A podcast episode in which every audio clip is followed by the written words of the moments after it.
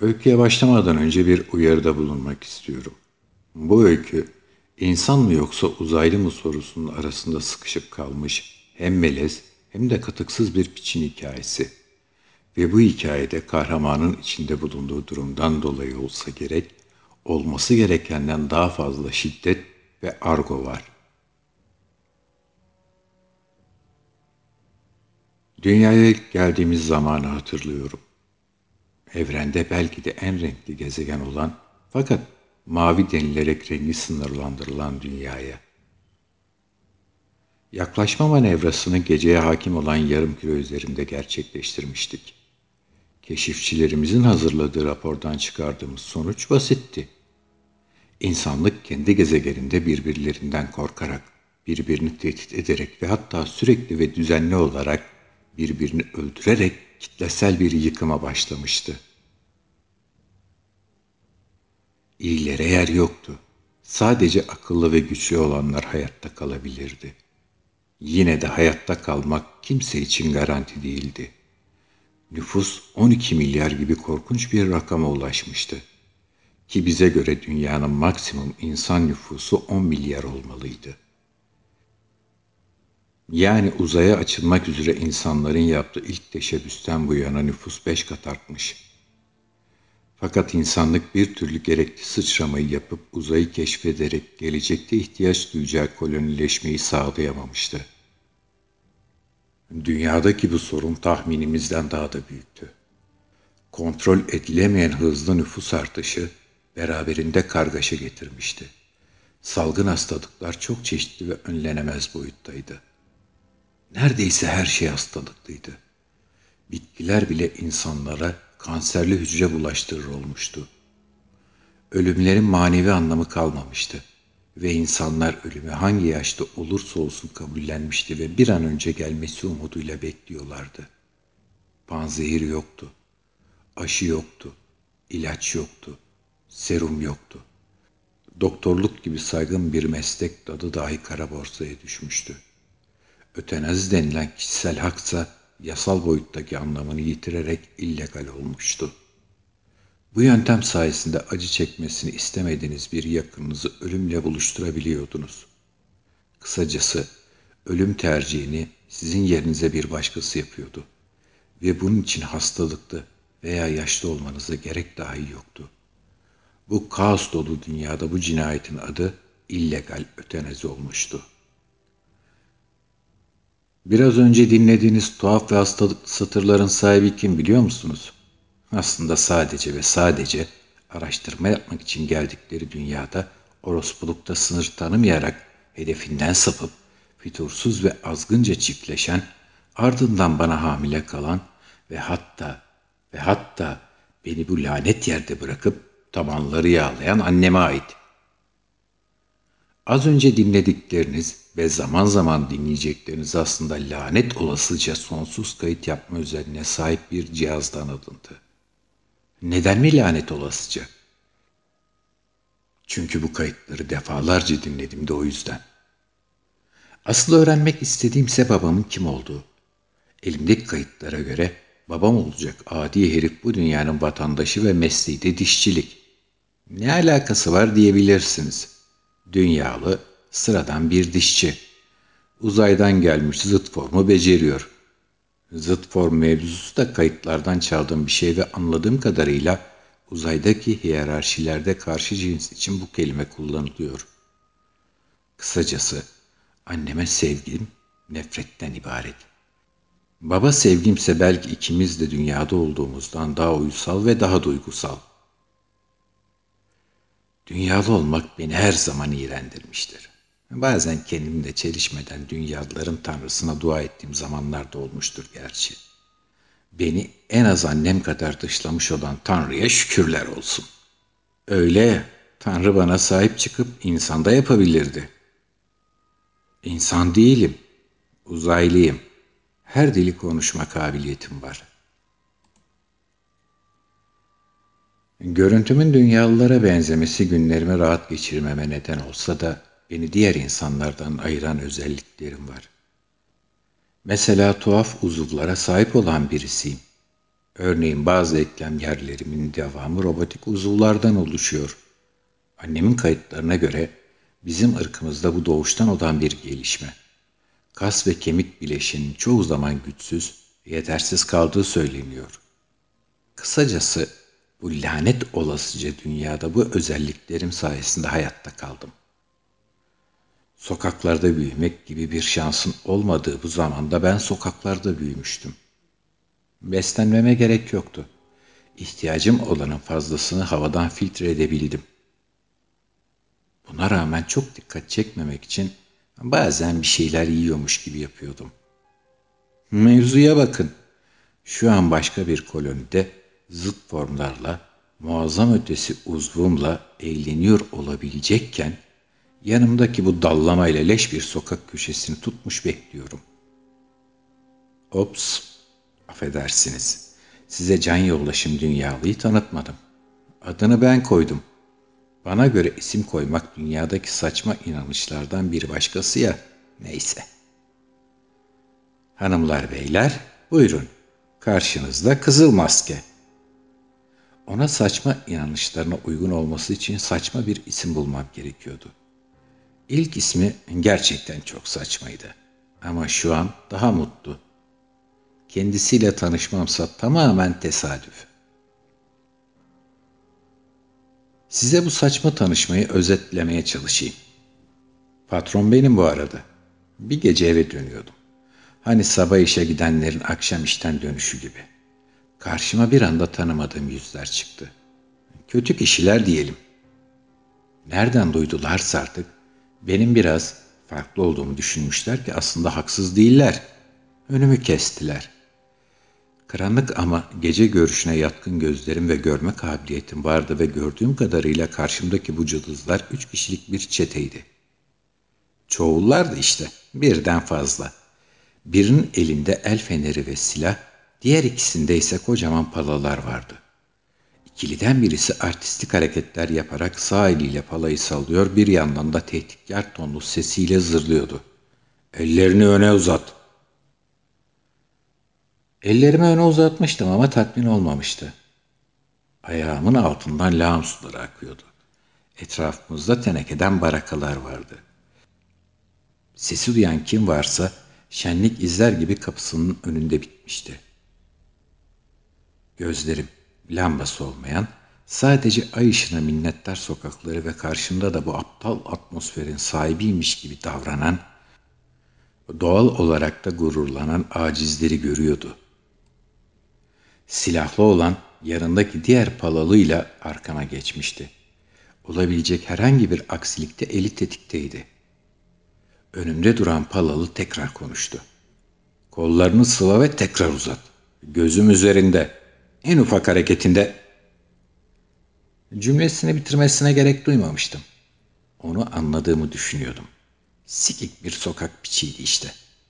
Daha fazla konuşmasına gerek yoktu. Ağzından felsefi doygunluğa sahip cümleler çıkacak değildi. Virüsler için yürüyen bir pansiyon gibiydi. Acaba hep böyle mi diye düşündüm. Onun gibi hastalıklı bir forma birkaç önemli saniyemi harcamıştım. Bunun için kendime kızdım. Olduğum yerde kollarımı açmam ve adeta helikopter pervanesi gibi keskin ve süratle dönmem bir oldu. Avuç içlerindeki lazer bilemesi kadar pürüzsüz olan çentikler ilk önce arkamdaki palalının nefes borusunu biçti. Saniye sürmeyen dönüşte bu sefer de önümde duran palalıyla baş başaydım. Avuç içimdeki lazer bilemesi çentiklerim görevlerini gayet düzgün yapıyordu. Zarif bir şekilde Palalı'nın boynundaki şah damarını dışarıya çekmiştim ve etinden ayrılan şah damarının kısımlarını görebiliyordum. Boğuk, hırıltılı sesler çıkarıyordu. Onun olmadığını anladım. Arkamda az önce işini bitirdiğim pislik ibretlik vesikası gibi yerde yatıyordu. Palalı'ya biraz daha yaklaşarak boynuna eğildim. İnsan vücudunun kan pompalamasını yakından görmek ilginçti. Damarı saran herhangi bir et veya kas parçası olmadığı için her an kan basıncından damar bir miktar genişliyordu. Ayaklarımızın altından akan lağım suyuna kırmızı karışmaya başlamıştı. Silahlı puştu hemen arkamda hissediyordum. Titriyordu. Hissediyordum. Sırasını beklemeliydi. Palalı zorba ayakta durmak ve bir yandan da hareketsiz kalmak zorundaydı. Bu onun için zordu. Çektiği acıyı bastırmaya çalışıyordu. İçinde bulunduğu durum hızla saranan yüzünden anlaşılıyordu. Gözleri kocaman cam misketlere benziyordu. Bir sonraki hamleyi yapmamdan korktuysa çentime oturmuş damarın daha hızlı genişlemesinden belli oluyordu. Ama o kadar insancıl değildim. O zorbanın benim bedenime yapacağı zulüm ve şahsıma göstermeyeceği merhameti benim ona sunmam saçma olacaktı. Zorbanın serum hortumuna benzeyen şah damarını kusursuzca ikiye ayırmıştım. Ortaya çıkan görüntü beni tatmin etmişti. Dünyalı fıkralarını andıran bir görüntüydü. Bir piç, bir zorba, bir de korkak puşt. Leş kokan, tenha, ucube bir sokakta karşılaşır. Fıkra olsaydı herhalde böyle başlardı. Lağım suyu artık daha kırmızı akıyordu. Tanrı'yı oynamanın, bir miktar insan olmanın veya uzaylı bir kahpenin piçi olarak yaşamma devam etmenin zorlukları arasında sıkışıp kalıyordum. Şayet palalı zorbayı hangi sıfatla öldürdüğümü soracak olursanız, cevabı şu an biliyorum. Altımızdan lağım akan, lambası sokakta yaptığım şeyler apacık işaret ediyordu. O gün, o an Tanrı'yı oynamıştım. Palalı zorbanın şah damarını avucumdaki jiletlerle biçtiğimde hiç bağırmadı. Sadece yere uzanarak boynunu tuttu. Debelenerek kendini kurtarmaya çalıştı. Şayet palalı zorba beni öldürmek istediğinde bunu başarsaydı bu hiç estetik olmayacaktı ve beni zafer çığlıkları içerisinde rastgele parçalayacaktı. O an tek hissettiğim bunlar değildi elbette. Arkamda duran el silahlı korkağın bana ateş etmesi ve sırtımdan giren mermiyi önümden çıkarken yakalamam hissettiklerimden birkaçıydı. Gece karanlığı bir iki saniyeliğine kaybolmuştu. Daha ne kadar karanlık olabilirdi ki? Bu karanlık balçık çukuruna gömülmek, kilometrelerce uzunluktaki bir tünelin sonuna ulaşmak gibiydi. 7.65'lik mermi içimden çok hızlı geçmişti ve çıkışta uzaylı ilim tarafından birden durdurulmuştu. Bu nedenle merminin uzun olan formu kaybolmuştu. Artık yassıydı. Onu göğsümün önünde karşılamıştım. Mermi çekirdeği vücudumu geçmiş fakat ondan daha hızlı olan elimi geçmeyi başaramamıştı. Karanlık mağaradan çıkışa ulaşıp balçık çukurumdan kendimi kurtarmıştım. Sağ kolum uzaylıyı, Sol kolum insanı, bedenimse Tanrı'yı oynuyordu. Arkamdan durup bana sıkan kişiyi daha net görmek istedim ve yavaş hareketlerle döndüm. Silah hala elindeydi. Korkudan altına kaçırmamak için kendisini kasıyordu. Yerler ıslak ve vıcık vıcıktı. Belki de çoktan altına kaçırmıştı. Milimde bile değildi. O an insan olmuştum. Silahlı salağın son anlarını yaşadığını düşündüm fakat değildi. Evet evet insan olmuştum. Öyle olmasaydı avucumdaki yırtık çentikler komutum olmaksızın alarm verir ve keskin çıkıntılar anında ortaya çıkardı. Karanlıkta bu kişinin gözleri net görünüyordu. Gözleri bembeyaz, teni ise belki de koyu esmerdi. Maskeliydi. İlk başta fark etmemiştim ama garip bir maskesi vardı. Şanslıydı. Gözleri yerinde duruyordu. Baş parmağımın ve işaret parmağımın arasındaki yassı mermiyi ona doğru uzattım ve ''Aç avucunu'' dedim. Açtı ve şekli bozulmuş 7.65 avucuna bıraktım. Eli titredi. Bilmiyorum. Belki de mermi henüz çok sıcaktı. Diğer elindeki silahı istememe gerek bile kalmadı. Sapını bana doğrultmuştu. Bu salaklıkla kaç kişi öldürdün maskeli? Diye sorduğunda aldığım cevap fazlasıyla korkunçtu. Yirmi ya da yirmi sekiz dedi. Bu rakamlar çok saçmaydı. Tam olarak kaçtı. Kaç kişiyi öldürmüştü. Karşımdaki maskeli salak belki de artan sayıların arasında bugüne kadar bunları sorgulayacak kadar fazla yol kat etmemişti. Standartı delip geçmiş olan bu yaşam şartlarında öldürülenler katilleri tarafından asla sayılmıyordu. Allah belanı versin anne dedim. Piçini bıraktığın şu tuhaf yere bak. Bu başka bir dua gibiydi. Tanrı'yı oynarken sınıfta kalmak da denilebilir. Ardından ilk başta maskeli salak olarak değerlendirdiğim silahlıya oha dediğimi hatırlıyorum. Oğlum tipine baksana. Gençsin lan sen. Dünya yaşına göre kaç yaşındasın? dedim. Bana karşı olan korkusu veya çekingenliği az da olsa hafiflemişti. 22 dedi. Yaşı konusunda söylediği rakama en az öldürdüğü insanların sayısında olduğu kadar güvenmemiştim.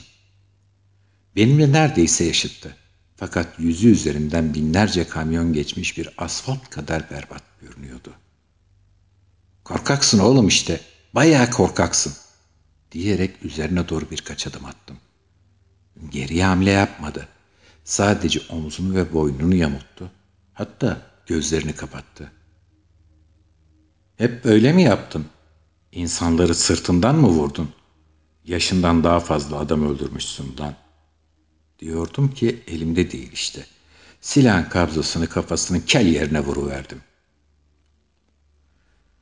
Bir kez daha iflandım. Ah be anne, ah be dişçi babam. Sonradan öğrendim ki diş çekme saçmalığı argoda ve halk arasında aslında erotik dürtüleri anlatan saçmalıktan başka bir şey değilmiş. Yine de babamın gerçekten dişçi olduğunu düşünüyorum. Neden mi? Annemin bıraktığı ses kayıtları tam olarak şu şekilde. Etraf o kadar kalabalık ki iz sürdüğümüz bölge dayanılmaz kokulara sahipti. Yıkanmak gibi doğal olan bir eylem artık mümkün olmadığından insanlar çürümüş ceset kokusunu anımsatan keskin aromaları yayıyordu. Üzerimde ortama uygun, parçalanmış, kısmen kirletilmiş kıyafetler vardı. Buna rağmen dikkat çekmiş olmalıyım ki etrafımdaki insanların bana fazlasıyla yaklaştığını veya dikkatle baktıklarını görüyordum. Gemiye dönmeden önce bir süre daha bulunduğum bölgede araştırma yapmak ve veri toplamak istiyordum. Karşımda beliren virane binanın girişindeki bir tabela oldukça dikkatimi çekmişti. Dişçi yazıyordu. Dişçi ne demek emin değilim. Bildiğim bir şey varsa o da bazı uygarlıkların, dünya benzeri az gelişmiş toplulukların kimi bireylerine dişleri yoluyla müdahale ettiğiydi. Kısaca anlatmak gerekirse, diş içerisine çip yerleştirmek. Tabeladaki yazıyı okuduğumda ilk aklıma gelen bu olmuştu. Orada neler olduğunu veya neler yapıldığını merak etmiştim. Bu rengi solmuş, sağlam penceresi neredeyse kalmamış, üç katlı, kırmızı renkli ise kalabalık dünya nüfusunun tükenmişliğine uyarak solmuş bir binaydı. Kalabalığın meraklı gözleri arasında binadan içeriye girdim.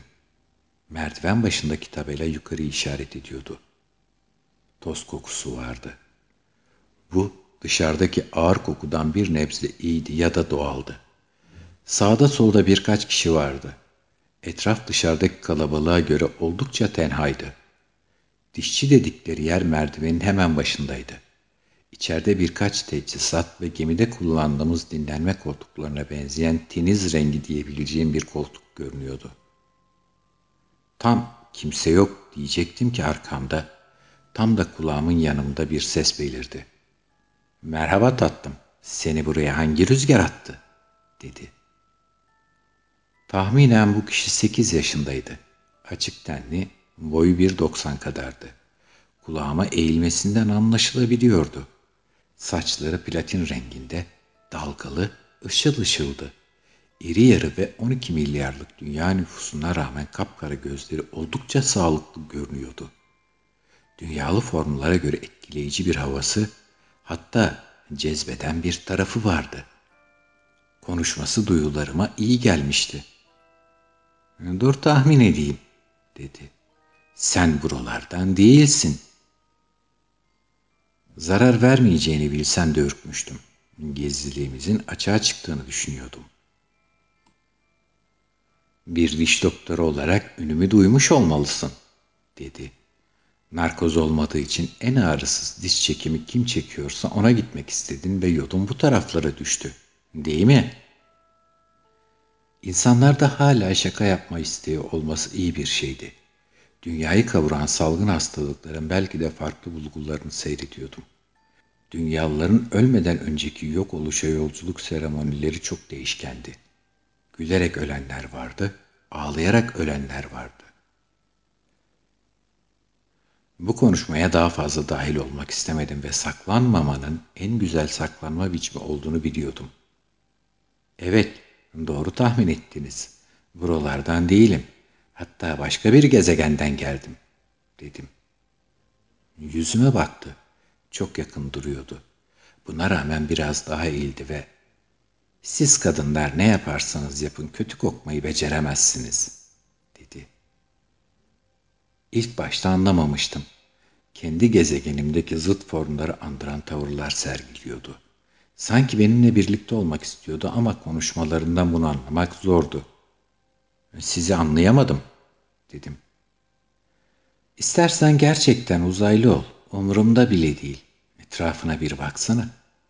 Sence umursamalı mıyım? Kızgınsın ve kızgın kokuyorsun.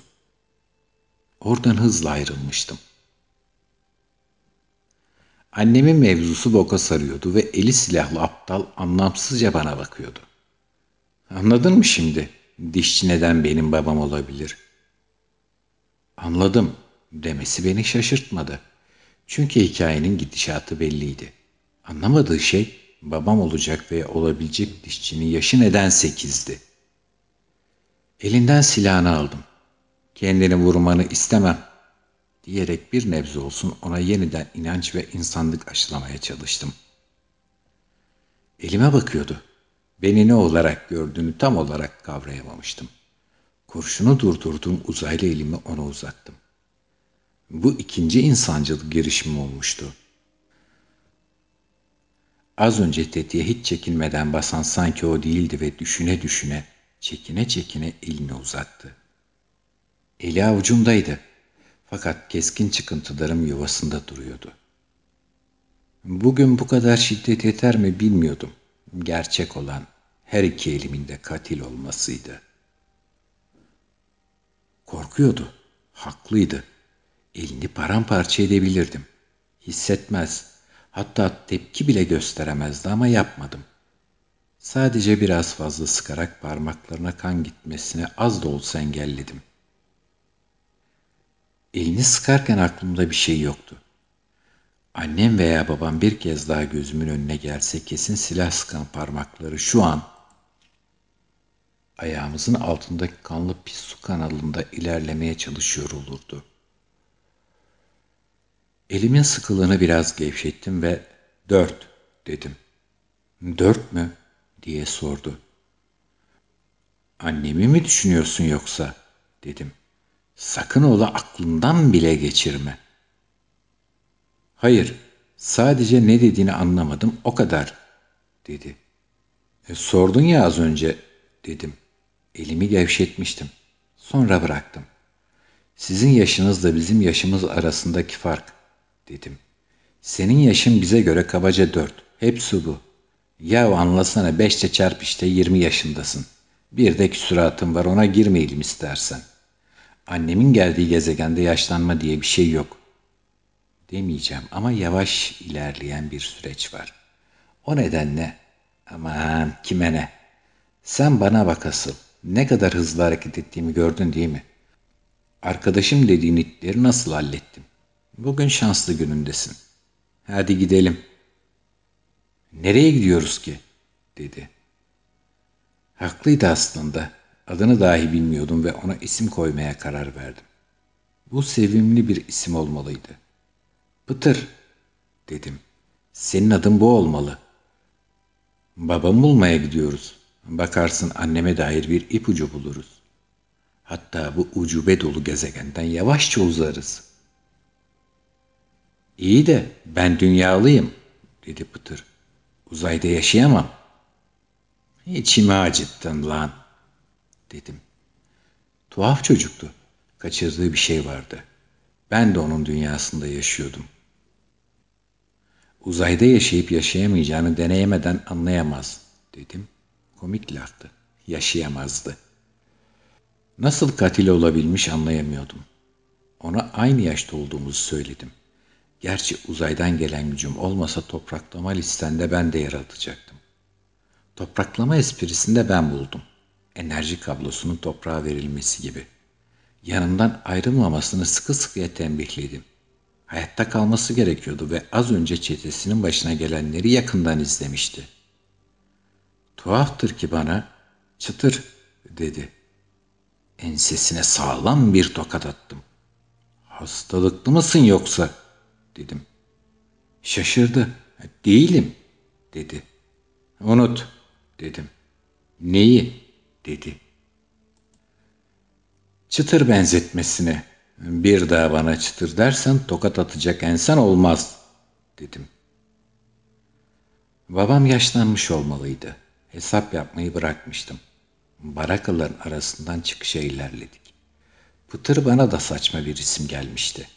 İnsanlardan üstün olmam, onlarla dilediğim gibi taşak geçmem anlamına gelmezdi. Evsizdi. Dünyalı gibi düşünmek bazen beni yoruyordu. Pıtır benim yerime düşünebilir ve bana çok yardımcı olabilirdi. Benim için kolay olan fakat yol arkadaşım için zor gecelerden birisiydi. Evsizlik böyle bir şeydi demek ki. Ertesi gün yola koyulduk. Bana yardım edecekti. Gökyüzü maviliği unutalı çok olmuş, gri renge fazlasıyla alışmıştı. Canlı veya cansız, uçan hiçbir şey yoktu. Caddelerde binlerce insan salgına teslim olmuş birer zombi gibiydi. Bütün cadde ve sokaklar ölmüş balıklar ev sahipliği yapan denize doğru bir kapı gibiydi. Doğru düzgün insan kalmamış bu hayatta. Doğru düzgün hayvan kalması beklenemez tabii ki. Gerçi hepimiz birer hayvandık. Hayvanlarla insanları birbirinden ayıran tek şey insanların yüzündeki maskelerdi. Asıl maskeyi dünyaya bu salgını yaratanlar takıyordu ve ilk maskeyi onların çıkartması gerekiyordu. Birden kızıl maske dedim. Pıtır şaşırdı ve anlamadım dedi. Senin adın dedim. Kızıl maske olsun. Çizgi romanlardaki gibi ama öyle değil. Seninle tanıştım atmosfer ve yüzündeki şu garip şey bu benzetmeye uyuyor. Taktığı maskenin önündeki ince teller cızırdadı. Ne tür bir maske artık.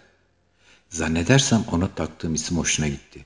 Ve gülmek için açtığı ağzından içeriye hücum eden virüsler daha ön tarafa cızırdayarak yok oldu.'' Yüksekçe bir tepeye gelmiştik. Şehir olanca kötü ihtişamıyla karşımızdaydı. Yürüyen etler, yüzen etler, hastalıklı etler.